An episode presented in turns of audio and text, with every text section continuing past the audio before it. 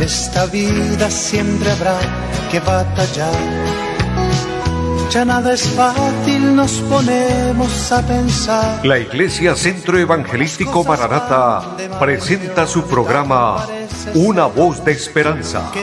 En medio de un mundo abatido, trayendo salvación y consuelo para tu vida. Con la dirección del pastor Hernando Fonseca. Bienvenidos. Volverá, volverá. Amables oyentes, tengan ustedes muy buenas tardes. Es un gusto saludarles y darle la bienvenida a este programa, Una voz de esperanza. Qué gusto llegar hasta ustedes, bendiciendo sus vidas, deseando que el Señor les pueda ministrar, les pueda en este momento fortalecer, les pueda consolar, en fin, en el área donde haya necesidad que pueda ver la bendición de Dios. Hoy, amados con los servicios técnicos de nuestro amigo André, Felipe, un saludo especial para nuestro amigo Andrés y quien les habla, su pastor y amigo Fernando Fonseca. Así que sean todos bienvenidos y recuerden que este programa se transmite de lunes a viernes en este horario de las 4 de la tarde por estas emisoras Radio Melodía 1080 AM. Pero también nos pueden seguir a través de las redes sociales, especialmente a través del Facebook Radio Melodía Bucaramanga es la cuenta en Facebook para que usted eh, se pueda ubicar y pueda recibir esta programación y ser bendecido, porque el objetivo es traerle una palabra de bendición, traer eh, la voz de Dios. Por eso el programa tiene este nombre, una voz de esperanza, porque la voz de Dios, la voz inconfundible que guía nuestro camino, viene del cielo, es la que nos trae paz, es la voz de Cristo, es la voz del Evangelio, la que nos conduce hacia Dios, la que nos acerca hacia Dios. Bendigo grandemente a las personas que nos siguen con su fiel sintonía y a través del Facebook eh, nos ayudan también a compartir la programación. Es un gusto maravilloso porque estamos así cumpliendo con el mandato divino. Y hoy más que nunca, cuando vemos, como dice la palabra de Dios, que estamos en los últimos tiempos, estamos ya finalizando eh, este tiempo de la dispensación de la gracia. Dios ha tratado al hombre a través de dispensaciones y a nosotros nos correspondió la dispensación de la gracia. ¿Qué significa esto? La gracia de Dios significa el don de Dios, el, el regalo de Dios para el hombre. ¿Cuál fue ese regalo? Darnos a su amado Hijo. El Señor Jesucristo que viene a cumplir un propósito de Dios aquí en la tierra. El Señor Jesucristo que viene y predica el Evangelio Santo, el Evangelio que no fue un invento del hombre, que no fue que alguien se le ocurrió, sino que Cristo lo trajo. ¿Y de dónde trajo el Evangelio? Lo trajo del cielo. ¿Qué significa la palabra Evangelio? Significa buenas nuevas de salvación, buenas noticias. ¿Qué trajo Jesús al mundo? Trajo paz. Él mismo lo dijo, mi paz os dejo y mi paz os doy, y yo no la doy como el mundo la da. No se tuve vuestro corazón ni tenga miedo, pero esa paz experimenta en el corazón. Esa paz la tiene aquel que recibe a Cristo y recibe su mensaje. Alguien puede objetar y decir, si trajo paz, ¿por qué vivimos en guerras? ¿Por qué vivimos en disoluciones? ¿Por qué vivimos en desacuerdos? Amados, es que tener la paz de Dios no significa ausencia de problemas o ausencia de guerras, no Tener la paz de Dios significa que aún en medio de la tempestad estamos tranquilos, estamos felices. Esto lo disfrutan y lo disfrutamos los hijos de Dios, los que tenemos a Cristo en el corazón, porque ni aún la situación más difícil nos hace desesperar, porque hay una tranquilidad. El Señor nos trae esa tranquilidad. Con esto nos trajo salvación y vida eterna y salud, sanidad para el enfermo. El Señor haciendo algo tan extraordinario entregándose como propiciación por nuestros pecados y de esta manera eh, redimiendo al mundo con su sangre preciosa. Él va al madero y muere por usted y muere por mí. Allí sufre un cruento dolor al punto de que él se sometió al abandono por parte de Dios. Por eso cuando está allí pendiendo del madero, Jesús expresa una palabra y dice, Padre, ¿por qué me has abandonado? Amados, ¿qué significaba esto? Significa que el pecado es algo horroroso delante de Dios, significa que el pecado ofende a Dios, que desagrada totalmente a Dios. Y dice el profeta Isaías que Dios estaba cargando en Cristo nuestros pecados. Dios estaba poniendo esa carga horrorosa y fea sobre nuestro Señor Jesucristo y al punto de tener que abandonarlo por un momento cuando Él clama, ¿por qué me has abandonado? Cristo pagando por sus pecados y los míos para que tengamos redención, para que tengamos perdón de pecados. Por eso, qué bueno, qué maravilloso recibir del Señor esta voz alentadora, que aunque el pecado desagrada a Dios, que aunque el pecado ofende a Dios, que querramos o no, hemos pecado. Usted, mi amigo que me oye, mi hermano, usted ha pecado delante de Dios. Yo he pecado delante de Dios. Nadie en lo absoluto puede decir que no tiene pecado. Pero hay un remedio, hay una, hay una solución, hay una oportunidad, hay una puerta abierta. Amados, dice la palabra, si alguno pecare, abogado tenemos para con el Padre, a Jesucristo el justo, el que murió, el que resucitó por nosotros. No hay otra forma, no hay otra fórmula. No es a través de falsas confesiones, no es arrodillándole, arrodillándonos frente a una piedra o a un árbol, o arrodillándonos frente al sol, o la luna, o algún astro. No, no, no es así. No es caminando de rodillas hasta que éstas se comiencen a brotar sangre, tampoco. Es a través de Jesucristo. Eso lo dice la palabra de Dios. Por eso el apóstol Juan presentó a Cristo y dijo, He aquí el Cordero de Dios que quita el pecado del mundo. Por eso el mismo apóstol Juan en su primera carta, capítulo 2, versículo 1, dice, Hijitos, estas cosas os escribo para que no pequéis, y si alguno hubiere pecado, abogado tenemos para con el Padre a Jesucristo el justo.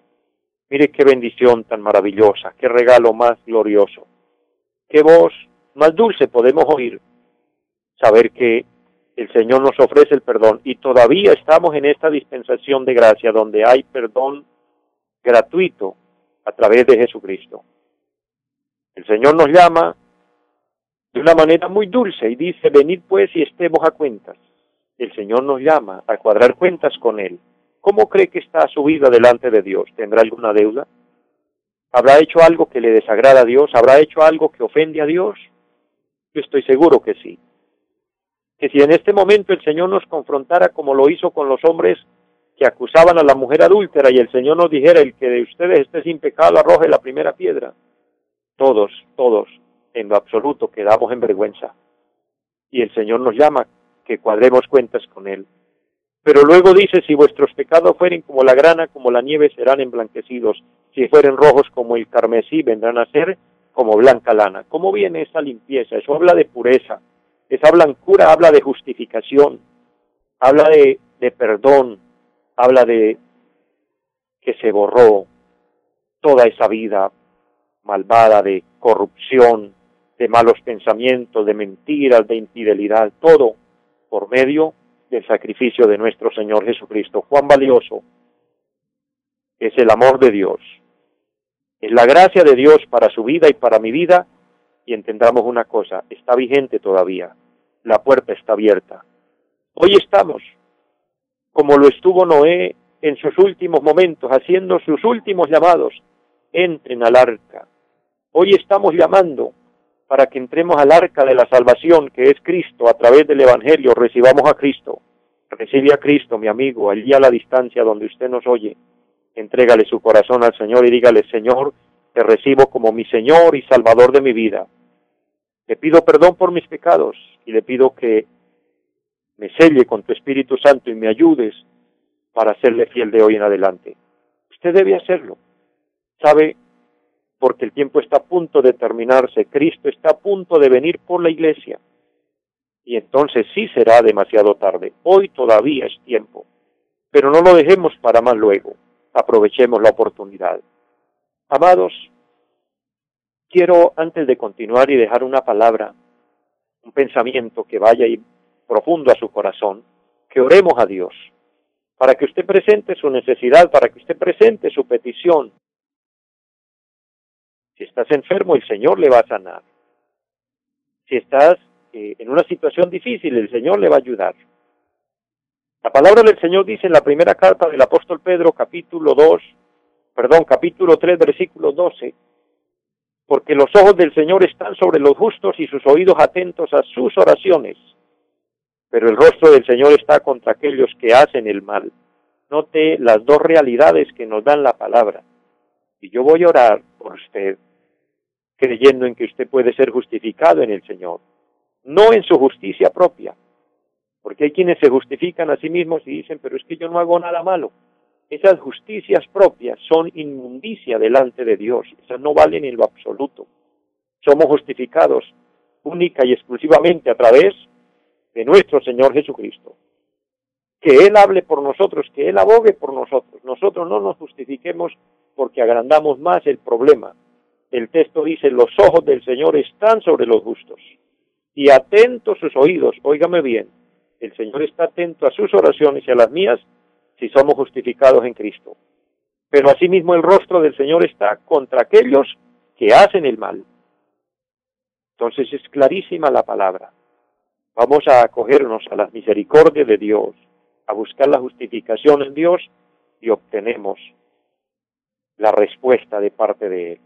Oremos a Dios. Padre que está en el cielo, en este momento, de acuerdo a tu palabra, pido perdón, primeramente. Que la sangre preciosa nos lave y nos limpie de todo pecado. Que seamos aceptos delante de ti, Señor. Mira a cada oyente allí a la distancia, Dios. Aquellas personas que están junto conmigo pidiendo perdón, porque también quieren recibir una bendición en este momento. Mira el que está enfermo, Señor, sánale. Yo le suplico, por favor. Aquel que está triste, consuélale. Aquel que no siente paz en su corazón, que pueda tener en este momento una bendición especial que le traiga consuelo, que le traiga tranquilidad, confianza en que con Dios todo es posible. Bendice a todos, Señor. Salva al perdido. Bendice Dios nuestro país bendice nuestros gobiernos, bendice Señor a cada habitante, a cada ciudadano de nuestro país, de Colombia y del mundo, Señor, y ten compasión, te lo pedimos. Oh, porque tu amor es grande y maravilloso. Bendice también este emisor Dios y bendice los medios por los cuales el programa es realizado.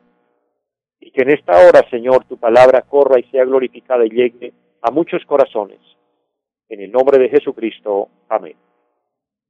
Amados, si usted oró conmigo, si usted tenía una petición, solo le invito que siga creyendo fielmente que el Señor se va a glorificar. Y de esta manera, vamos a mirar la palabra de Dios, vamos a mirar en la segunda carta del apóstol Pedro, el capítulo 1, y el versículo número 16, hay una palabra preciosa allí que podemos analizar y dice de la siguiente manera, porque no os hemos dado a conocer el poder y la venida de nuestro Señor Jesucristo, siguiendo fábulas artificiosas, sino como habiendo visto con nuestros propios ojos su majestad. Amados, el apóstol Pedro nos presenta aquí un tema muy importante y es el día del Señor, y él lo enfoca la venida del Señor, la venida de nuestro Señor Jesucristo. Creo que para todos es muy conocido, es bien sabido que Jesucristo vino a este mundo, que Él nació de una virgen, de una mujer llamada María, que Dios la utilizó y a través del Espíritu Santo Jesús fue engendrado en ese vientre y de allí nació Jesús y vino para salvar al mundo. Eso es muy sabido. Aún los filósofos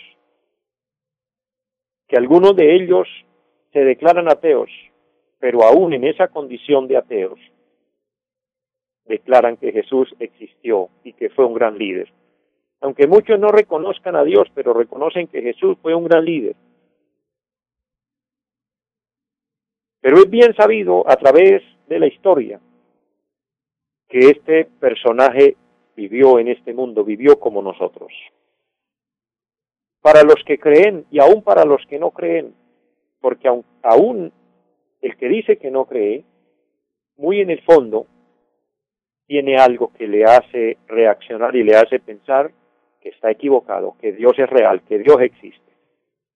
porque es que Dios se deja ver de muchas formas y maneras. La naturaleza misma nos muestra la grandeza de Dios. Dice el salmista que los cielos cuentan la gloria de Dios y el firmamento anuncia la obra de sus manos. Amados, si uno ve las plantas crecer y las bellas flores eh, traerle belleza al mundo, uno ahí ve la grandeza de Dios. Uno ve los árboles produciendo un rico y delicioso fruto, ahí uno ve la grandeza de Dios. Si uno mira el sol, que nos da luz, que nos da vida, porque el sol produce vida, uno ve ahí a Dios. Cuando la lluvia riega la tierra, uno ve a Dios. Es decir, en todo y por todos lados uno ve a Dios. En nosotros mismos. Aunque haya una filosofía mal enfocada, como aquella de aquel personaje llamado Carlos Darwin, que inventó la teoría de la evolución y dice que el hombre vino por evolución. Y yo no sé de dónde él inventó que el hombre viene del mono. Pero aquí queda una pregunta, queda un interrogante. Si el hombre viene del mono, entonces ¿de dónde viene el mono? Tiene que venir de alguna parte. Alguien tuvo que crearlo. ¿Ve? ¿Para qué nos decimos mentiras? La Biblia es la verdad. La Biblia dice de dónde viene el hombre y de dónde viene el mono también. El hombre no viene del mono, el mono lo creó Dios y el hombre viene también como creación de Dios. Entonces, detrás de todo está Dios, aunque querramos buscar otra explicación, no la hay, porque Dios es real, porque Dios existe y nos ama, y se nos manifestó de muchas formas, pero la mayor forma de Dios mostrar su amor con nosotros fue a través de Cristo. Esto es bien sabido y es lo que quiero que usted entienda primeramente, que Jesús vino como el enviado de Dios al mundo, para salvar al mundo. El versículo famoso de, de la historia del pueblo de Dios, de la fe, San Juan 3:16, porque de tal manera amó Dios al mundo que envió a su Hijo unigénito. Dios el Padre amó al mundo que dio lo más preciado del cielo, su amado Hijo, para que éste viniera cumpliera su ministerio aquí, muriera derramando su sangre y fuera la ofrenda para Dios y así rescatar al hombre. Ahí está la manifestación de Dios con su amor tan grande con nosotros. Obviamente en todo este ministerio estaba la obra gloriosa del Espíritu Santo en la vida de nuestro Señor Jesucristo.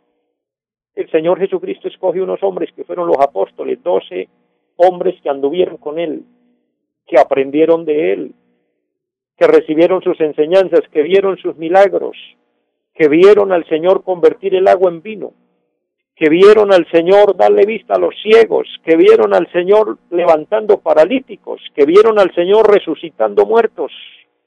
Oh, aleluya, qué maravilloso el ministerio de Cristo y qué maravilloso aquellos hombres que lograron este privilegio de, de andar con Él, de estar con Él, de disfrutar con Él, de, ver, de verlo haciendo milagros de provisión para alimentar multitudes, ¿sabe? Y ese mismo poder y ese mismo Cristo amoroso, maravilloso que estuvo aquí, está en esta tarde ahí al lado suyo, allá donde usted está, para ayudarle, para bendecirle, y que usted a través de la fe lo pueda ver. No lo podemos ver como lo vieron ellos, pero a través de la fe y a la luz de la palabra lo podemos ver. Es a esto que el apóstol Pedro hace énfasis y deja un sello aquí en la palabra cuando dice, y estoy en la segunda carta del apóstol Pedro capítulo 1 verso 16, porque no os hemos dado a conocer el poder y la venida de nuestro Señor Jesucristo siguiendo fábulas artificiosas. O sea, esto no era una fábula. ¿Qué significa el término que utiliza Pedro aquí cuando dice fábulas artificiosas? Una fábula es un relato breve que hace alusión a una moraleja, pero a veces son fábulas artificiosas, sin fundamento, sin sentido. El apóstol dice, lo que nosotros estamos contando no es una fábula artificiosa, no es algo de nuestra imaginación, no es algo que nosotros nos inventamos, no es algo que nosotros escuchamos. Él está diciendo, estamos anunciando algo que nosotros vivimos con nuestra propia experiencia. Y fue tan grande esa experiencia en los apóstoles, tanto en Pedro como en Juan, y en todos los otros, como Pablo también, Amados, fue tan grande el impacto de Cristo en ellos que estuvieron dispuestos a morir por Cristo, a entregar su vida en sacrificios cuando fueron retados por los emperadores romanos, cuando fueron perseguidos, algunos quemados vivos, otros lanzados a las fieras, otros apedreados como Esteban, otros muertos a espada como Jacobo, pero ellos no se retractaron de su fe. Y el más tremendo que veo en este sentido de la palabra como Pedro, que se sometió a ser crucificado, pero dijo a mí, crucifíqueme, pero con la cabeza hacia abajo, porque no soy digno de morir como mi maestro. Y él se sentía bendecido, se sentía agradado de poder ofrendar su vida al Señor, entregarle en sacrificio. Eso es un verdadero sacrificio. Pero él dijo, yo lo hago porque yo sé por qué lo hago y por quién lo hago porque yo no he seguido fábulas artificiosas, yo no he seguido inventos humanos, yo no he seguido teorías de los filósofos, yo vi con mis propios ojos, es lo que él nos comenta aquí, yo sé de la venida del Señor, pero lo que él hace aquí es doble referencia, está anunciando que Jesús un día volverá, que así como vino la primera vez, él volverá, que el mismo poder que él trajo para redimir al mundo, ese mismo poder está con él por eso dice, porque no os hemos dado a conocer el poder. Cristo vino con poder, que se necesitaba mucho poder para ser capaz de cumplir todo lo que él cumplió. Aunque no lo demostró porque vivió como hombre. Hizo milagros, sí, hizo cosas maravillosas, gloriosas, pero no se presentó como Dios, sino que se presentó como hombre, como cordero y fue al madero. Pero él volverá con poder y con ese poder vendrá a llevarse su iglesia. Y esto será en cualquier momento, esto será en cualquier hora del día de la noche. Y hoy las profecías están cumplidas y Él está a punto de llevarse a su pueblo, de llevarse a su iglesia. Yo no me canso de anunciarle esta verdad, mi hermano, mi amigo, porque yo no me lo he inventado. Está registrado en la palabra y todo lo que está en la Biblia, la palabra de Dios, se ha cumplido con exactitud. Esto también se cumple. El apóstol dice, nosotros no seguimos fábulas artificiosas, sino que hemos visto con nuestros propios ojos su majestad. Y luego un testimonio maravilloso, verso 17. Pues cuando él recibió de Dios Padre honra y gloria, qué lindo, aquí está hablando de la transfiguración allí en el monte, cuando él los invitó y dice, cuando él recibió de Dios Padre honra y gloria, le fue enviada desde la magnífica gloria una voz que decía, este es mi Hijo amado en el cual tengo complacencia. Pedro vio, vivió esa experiencia cuando Jesús fue transfigurado y estaba allí resplandeciente y desde el cielo una voz que decía, este es mi Hijo amado. Y el verso 18 dice, y nosotros oímos esta voz enviada del cielo cuando estábamos con él en el monte santo.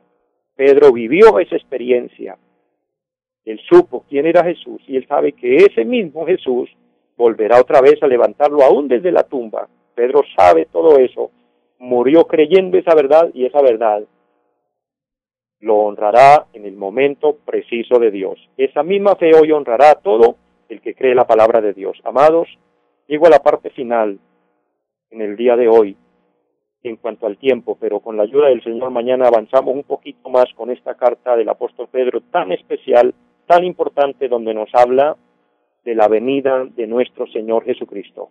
Amados, les amo mucho a todos, les bendigo de corazón, les agradezco por su fiel sintonía. Y no se olvide que mañana tenemos una cita otra vez, no conmigo, con Dios. Usted se va a poner nuevamente en línea y vamos juntos a estudiar la palabra y vamos a ser bendecidos y usted le va a compartir a otros. Bendigo a todos los que nos acompañaron, un saludo grande, un abrazo y les deseo una feliz tarde. Volverá, volverá, yo bien lo sé. Los invitamos a nuestra reunión en los días martes 7 de la noche, culto de oración. Jueves 7 de la noche, enseñanza bíblica. Domingos 9 y 30 de la mañana, culto para toda la familia. Y 5 de la tarde, culto evangelístico. Los esperamos en la carrera séptima, número 371, Barrio Amaral Piedecuesta. Llámenos al 318-767-9537. Volverá volverá, volverá. En esta vida siempre habrá que batallar. Ya nada es fácil, nos ponemos a pensar. La Iglesia Centro Evangelístico Mararata presentó su programa Una voz de esperanza. Los esperamos en nuestra próxima emisión. Volverá, volverá, yo bien lo sé. Y mi alma ya se desespera.